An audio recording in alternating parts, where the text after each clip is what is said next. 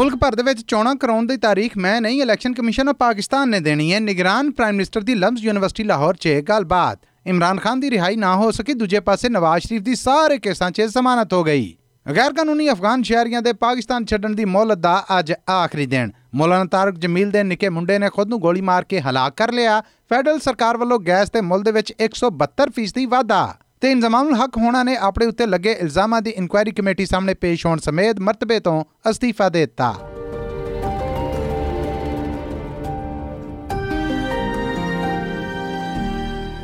ਇਹ SBS ਪੰਜਾਬੀ ਹੈ। ਲਿੰਦ ਪੰਜਾਬ ਦੀ ਖਬਰਸਾਰ ਦੇ ਨਾਲ ਮੈਂ ਹਾਂ ਮਸੂਦ ਮੱਲੀ। ਪਾਕਿਸਤਾਨ ਦੇ ਨਿਗਰਾਨ ਪ੍ਰਾਈਮ ਮਿਨਿਸਟਰ ਅਨਵਾਰੁਲ ਹਕ ਕਾਕੜ ਹੋਣਾ ਨੇ ਕੱਲ ਲਾਹੌਰ ਦੀ ਪ੍ਰਾਈਵੇਟ ਯੂਨੀਵਰਸਿਟੀ ਲਮਜ਼ ਦੇ ਵਿੱਚ ਪੜਿਆਰਾਂ ਦੇ ਨਾਲ ਗੱਲਬਾਤ ਦੇ ਇੱਕ ਇਕੱਠ 'ਚ ਹਿੱਸਾ ਲਿਆ।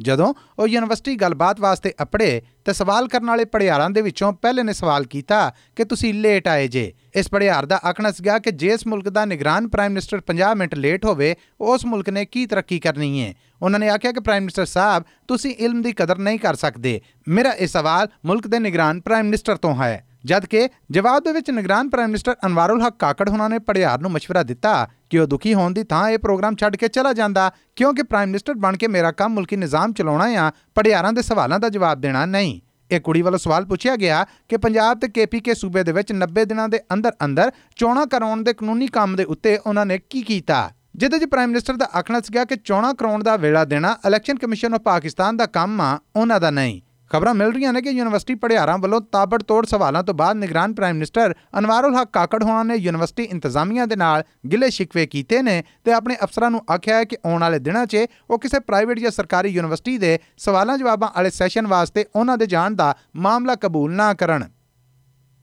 ਸੁਪਰੀਮ ਕੋਰਟ ਆਫ ਪਾਕਿਸਤਾਨ ਵੱਲੋਂ ਇਲੈਕਸ਼ਨ ਕਮਿਸ਼ਨ ਆਫ ਪਾਕਿਸਤਾਨ ਨੂੰ 90 ਦਿਨਾਂ 'ਚ ਮੁਲਕ ਭਰ ਦੇ ਅੰਦਰ ਚੋਣਾਂ ਕਰਾਉਣ ਦੇ ਕਾਨੂੰਨ ਮੁਤਾਬਕ ਅਮਲ ਲਈ ਪੁੱਛਦਾਸ ਤੋਂ ਬਾਅਦ ਖਬਰਾਂ ਮਿਲ ਰਹੀਆਂ ਨੇ ਕਿ 24 ਜਨਵਰੀ 2024 ਨੂੰ ਪਾਕਿਸਤਾਨ ਭਰ ਦੇ ਵਿੱਚ ਆਮ ਚੋਣਾਂ ਹੋ ਸਕਦੀਆਂ ਨੇ। ਪਾਕਿਸਤਾਨ ਮੁਸਲਿਮ ਲੀਗ ਨੂਨ ਦੇ ਨਵਾਜ਼ ਸ਼ਰੀਫ ਦੀ ਪਾਕਿਸਤਾਨ ਵਾਪਸੀ ਵੀ ਹੋ ਗਈ ਹੈ ਤੇ ਉਹਨਾਂ ਦੇ ਸਾਰੇ ਮੁਕੱਦਮਿਆਂ ਦੇ ਵਿੱਚ ਅਦਾਲਤਾਂ ਵੱਲੋਂ ਉਹਨਾਂ ਨੂੰ ਜ਼ਮਾਨਤਾਂ ਵੀ ਮਿਲ ਗਈਆਂ ਨੇ। ਜਿਨ੍ਹਾਂ ਮੁਕੱਦਮਿਆਂ 'ਚ ਉਹਨਾਂ ਨੂੰ ਸਿਆਸਤ ਉੱਤੇ ਪਾਬੰਦੀ ਲੱਗਣ ਸਮੇਤ ਗ੍ਰਿਫਤਾਰੀ ਦਾ ਖਤਰਾ ਸੀਗਾ। ਪਰ ਤਹਿਰੀਕ-ਏ-ਇਨਸਾਫ ਦੇ ਪ੍ਰਧਾਨ ਇਮਰਾਨ ਖਾਨ ਹਜੇ ਵੀ ਜੇਲ੍ਹ 'ਚ ਬੰਦ ਨੇ, ਜਦਕਿ ਦੂਜੇ ਪਾਸੇ ਉਹਨਾਂ ਦੇ ਕਜ਼ਨ ਹਫੀਜ਼ੁੱਲਾ ਨਿਆਜ਼ੀ ਦਾ ਪਾਕਿਸਤਾਨੀ ਪ੍ਰੈਜ਼ੀਡੈਂਟ ਆਰਫ ਅਲਵੀ ਹੋਣਾ ਦੇ ਨਾਲ ਰਾਬਤਾ ਹੋਇਆ ਏ।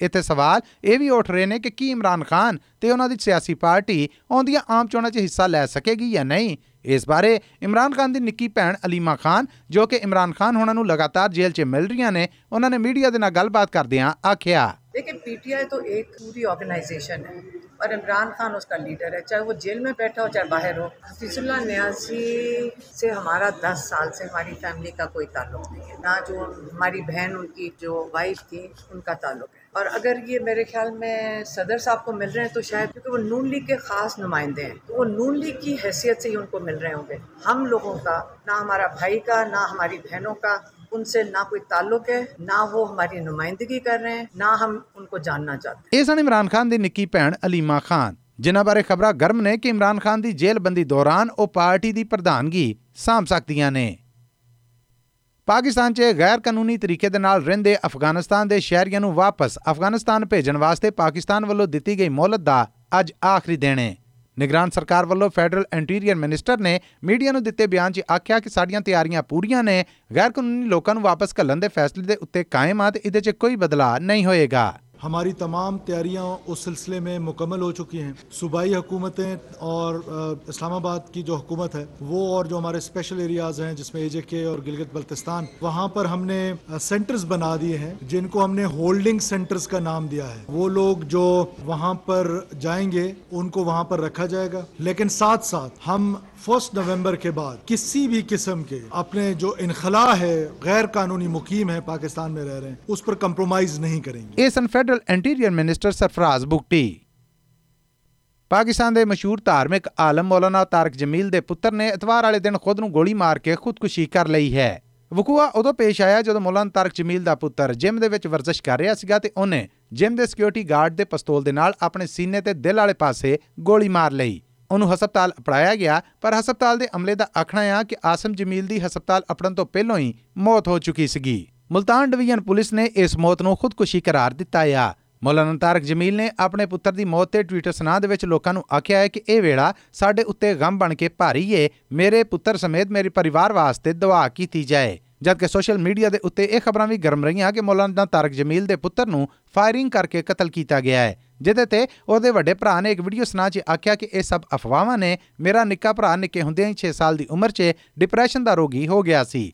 ਜਦਕਿ ਪਿਛਲੇ 1 ਸਾਲ ਤੋਂ ਉਹ ਸਖਤ ਬਿਮਾਰ ਸੀਗਾ, ਇਸ ਕਰਕੇ ਕਿਸੇ ਤੇ ਇਲਜ਼ਾਮ ਨਾ ਲਾਇਆ ਜਾਏ ਤੇ ਨਾ ਹੀ ਅਫਵਾਹਾਂ ਉਡਾਈਆਂ ਜਾਣ। ਮੇਰੇ ਭਰਾ ਨੇ ਖੁਦ ਨੂੰ ਡਿਪਰੈਸ਼ਨ ਦੇ ਵਿੱਚ ਗੋਲੀ ਮਾਰ ਕੇ ਆਪਣੀ ਜ਼ਿੰਦਗੀ ਮਕਾਈ ਹੈ।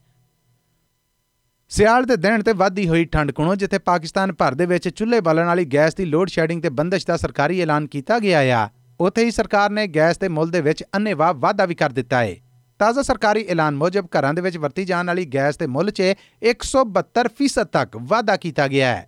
ਤੇ ਇਸ ਬਾਰੇ ਸਰਕਾਰੀ ਨੋਟੀਫਿਕੇਸ਼ਨ ਵੀ ਕੱਢ ਦਿੱਤਾ ਗਿਆ ਹੈ ਇਸ ਵਾਅਦੇ ਦੇ ਉੱਤੇ 1 ਨਵੰਬਰ ਤੋਂ ਅਮਲ ਹੋਏਗਾ। ਇਸ ਨੋਟੀਫਿਕੇਸ਼ਨ ਦੇ ਵਿੱਚ ਥੋੜੀ ਗੈਸ ਵਰਤਣ ਵਾਲਿਆਂ ਲਈ ਮੁੱਲ ਦੇ ਵਿੱਚ ਵਾਧਾ ਨਹੀਂ ਕੀਤਾ ਗਿਆ, ਪਰ ਇਸ ਸਲੇਬ ਸਿਰਫ 25 ਤੋਂ ਲੈ ਕੇ 90 ਮਕਾਮ ਮੀਟਰ ਮਹੀਨਾਵਾਰ ਗੈਸ ਵਰਤਣ ਵਾਲਿਆਂ ਲਈ ਹੋਏਗਾ। ਆਮ ਲੋਕਾਂ ਦਾ ਆਖਣਾ ਹੈ ਕਿ ਜਿੰਨੀ ਛੁੱਟ ਦਿੱਤੀ ਗਈ ਹੈ, ਇੰਨੀ ਗੈਸ ਉੱਤੇ ਇੱਕ ਵੇਲੇ ਦੀ ਪੂਰੇ ਮਹੀਨੇ ਦੇ ਵਿੱਚ ਹਾਂਡੀ ਰੋਟੀ ਵੀ ਨਹੀਂ ਹੋ ਸਕਦੀ। ਇਹ ਸਿਰਫ ਸਰਕਾਰ ਵੱਲੋਂ ਇੱਕ ਝਾਕਾ ਦਿੱਤਾ ਗਿਆ ਹੈ ਕਿ ਬਹੁਤੀ ਗੈਸ ਵਰਤਣ ਵਾਲਿਆਂ ਲਈ ਮੁੱਲ ਵਧਾਏ ਗਏ ਨੇ। ਜਦਕਿ એનર્ਜੀ ਦੀ ਫੈਡਰਲ ਮਿਨਿਸਟਰੀ ਦਾ ਆਖਣਾ ਹੈ ਕਿ ਮਹਿੰਗੀ ਗੈਸ ਖਰੀਦ ਕੇ ਸਸਤੀ ਨਹੀਂ ਵੇਚ ਸਕਦੇ। ਉਂਝ ਵੀ ਗੈਸ ਦੇ ਮੁੱਲ ਦੇ ਵਿੱਚ ਆਖਰੀ ਵਾਰ 2.5 ਸਾਲ ਪਹਿਲਾਂ ਵਾਅਦਾ ਕੀਤਾ ਸੀ। ਕ੍ਰਿਕਟ ਵਰਲਡ ਕੱਪ ਦੇ ਵਿੱਚ ਲਗਾਤਾਰ ਪਾਕਿਸਤਾਨੀ ਟੀਮ ਦੀ ਹਾਰ ਤੋਂ ਬਾਅਦ ਪਾਕਿਸਤਾਨੀ ਮੀਡੀਆ ਤੇ ਇਹ ਖਬਰਾਂ ਗਰਮ ਸਨ ਕਿ ਟੀਮ ਦੇ ਖਿਡਾਰੀਆਂ ਦੇ ਚਨਾਉ ਲਈ ਇੰਜ਼ਮਾਮੁਲ ਹਕ ਦਾ ਚੀਫ ਸਿਲੈਕਟਰ ਦਾ ਮਰਤਬਾ ਜਾਇਜ਼ ਨਹੀਂ, ਕਿਉਂਕਿ ਉਹ ਖਿਡਾਰੀਆਂ ਦੀ ਸਿਲੈਕਸ਼ਨ ਵਾਸਤੇ ਉਹਨਾਂ ਦੇ ਏਜੰਟਸ ਦੀ ਆਰਗੇਨਾਈਜੇਸ਼ਨ ਦਾ ਹਿੱਸਾ ਨੇ। ਜਿਹਦੇ ਤੋਂ ਬਾਅਦ ਚੀਫ ਸਿਲੈਕਟਰ ਇੰਜ਼ਮਾਮੁਲ ਹਕ ਤੋਂ ਪੁੱਛ-ਦੱਸ ਵਾਸਤੇ ਇੱਕ ਕਮੇਟੀ ਬਣਾ ਦਿੱਤੀ ਗਈ ਏ। ਇਹ ਕਮੇਟੀ ਕ੍ਰਿਕਟ ਬੋਰਡ ਦੇ ਚੀਫ ਜ਼ਕਾ ਅਸ਼ਰਫ ਵੱਲੋਂ ਬਣਾਈ ਗਈ ਏ, ਜਦਕਿ ਇੰਜ਼ਮਾਮੁਲ ਹਕ ਨੇ ਇਲਜ਼ਾਮ ਲੱਗਣ ਤੋਂ ਬਾਅਦ ਖੁਦ ਨੂੰ ਕਮੇਟੀ ਦੇ ਸਾਹਮਣੇ ਪੇਸ਼ ਕਰਨ ਦਾ ਐਲਾਨ ਕਰਨ ਸਮੇਤ ਆਪਣੇ ਮਰਤਬੇ ਤੋਂ ਅਸਤੀਫਾ ਦੇ ਦਿੱਤਾ ਆ। ਤੇ ਨਾਲ ਹੀ ਆਖਿਆ ਕਿ ਮੇਰੇ ਉੱਤੇ ਮਨ ਘੜਤ ਇਲਜ਼ਾਮ ਲਾਏ ਗਏ ਨੇ, ਲੋਕ ਤਸਦੀਕ ਕੀਤਿਆਂ ਬਗੈਰ ਇਲਜ਼ਾਮ ਧਰ ਦਿੰਦੇ ਨੇ। ਇਲਜ਼ਾਮ ਲਾਉਣ ਵਾਲਿਆਂ ਨੂੰ ਸਬੂਤ ਵੀ ਪੇਸ਼ ਕਰਨੇ ਚਾਹੀਦੇ ਨੇ, ਜਦਕਿ ਕ੍ਰਿਕਟ ਬੋਰਡ ਦੇ ਚੇਅਰਮੈਨ ਦਾ ਆਖਣਾ ਹੈ ਕਿ ਜੇ ਇੰਜ਼ਮਾਮੁਲ ਹਕ ਤੇ ਲੱਗੇ ਇਲਜ਼ਾਮ ਝੂਠੇ ਸਾਬਤ ਹੁੰਦੇ ਨੇ, ਤੇ ਉਹ ਇੱਕ ਵਾਰ ਫਿਰ ਆਪਣੇ ਇਸ ਮਰਤਬੇ ਤੇ ਵਾਪਸ ਆ ਜਾਣਗੇ। ਇੰਜ਼ਮਾਮੁਲ ਹਕ ਹੋਣਾ ਨੇ, ਇੱਕ ਪਾਕਿਸਤਾਨੀ ਟੀਵੀ ਚੈਨਲ ਦੇ ਨਾਲ ਗੱਲਬਾਤ ਕਰਦਿਆਂ ਤਸਦੀਕ ਕੀਤੀ ਹੈ ਕਿ ਉਹਨਾਂ ਆਪਣੇ ਮਰਤਬੇ ਤੋਂ ਆਪ ਅਸਤੀਫਾ ਪੇਸ਼ ਕੀਤਾ ਹੈ ਲੋ ਜੀ, ਇਸ ਹਫ਼ਤੇ ਲਈ ਇੰਨਾ ਹੀ। ਆਉਂਦੇ ਹਫ਼ਤੇ ਕੁਝ ਹੋਰ ਖਬਰਾਂ ਦਾ ਨਿਚੋੜ ਲੈ ਕੇ ਮਸੂਦ ਮੱਲੀ ਐਸਪੀਐਸ ਪੰਜਾਬੀ ਦੇ ਸਭ ਸੁਣਨ ਵਾਲਿਆਂ ਦੇ ਰੂਬਰੂ ਹਾਜ਼ਰ ਹਾਓ।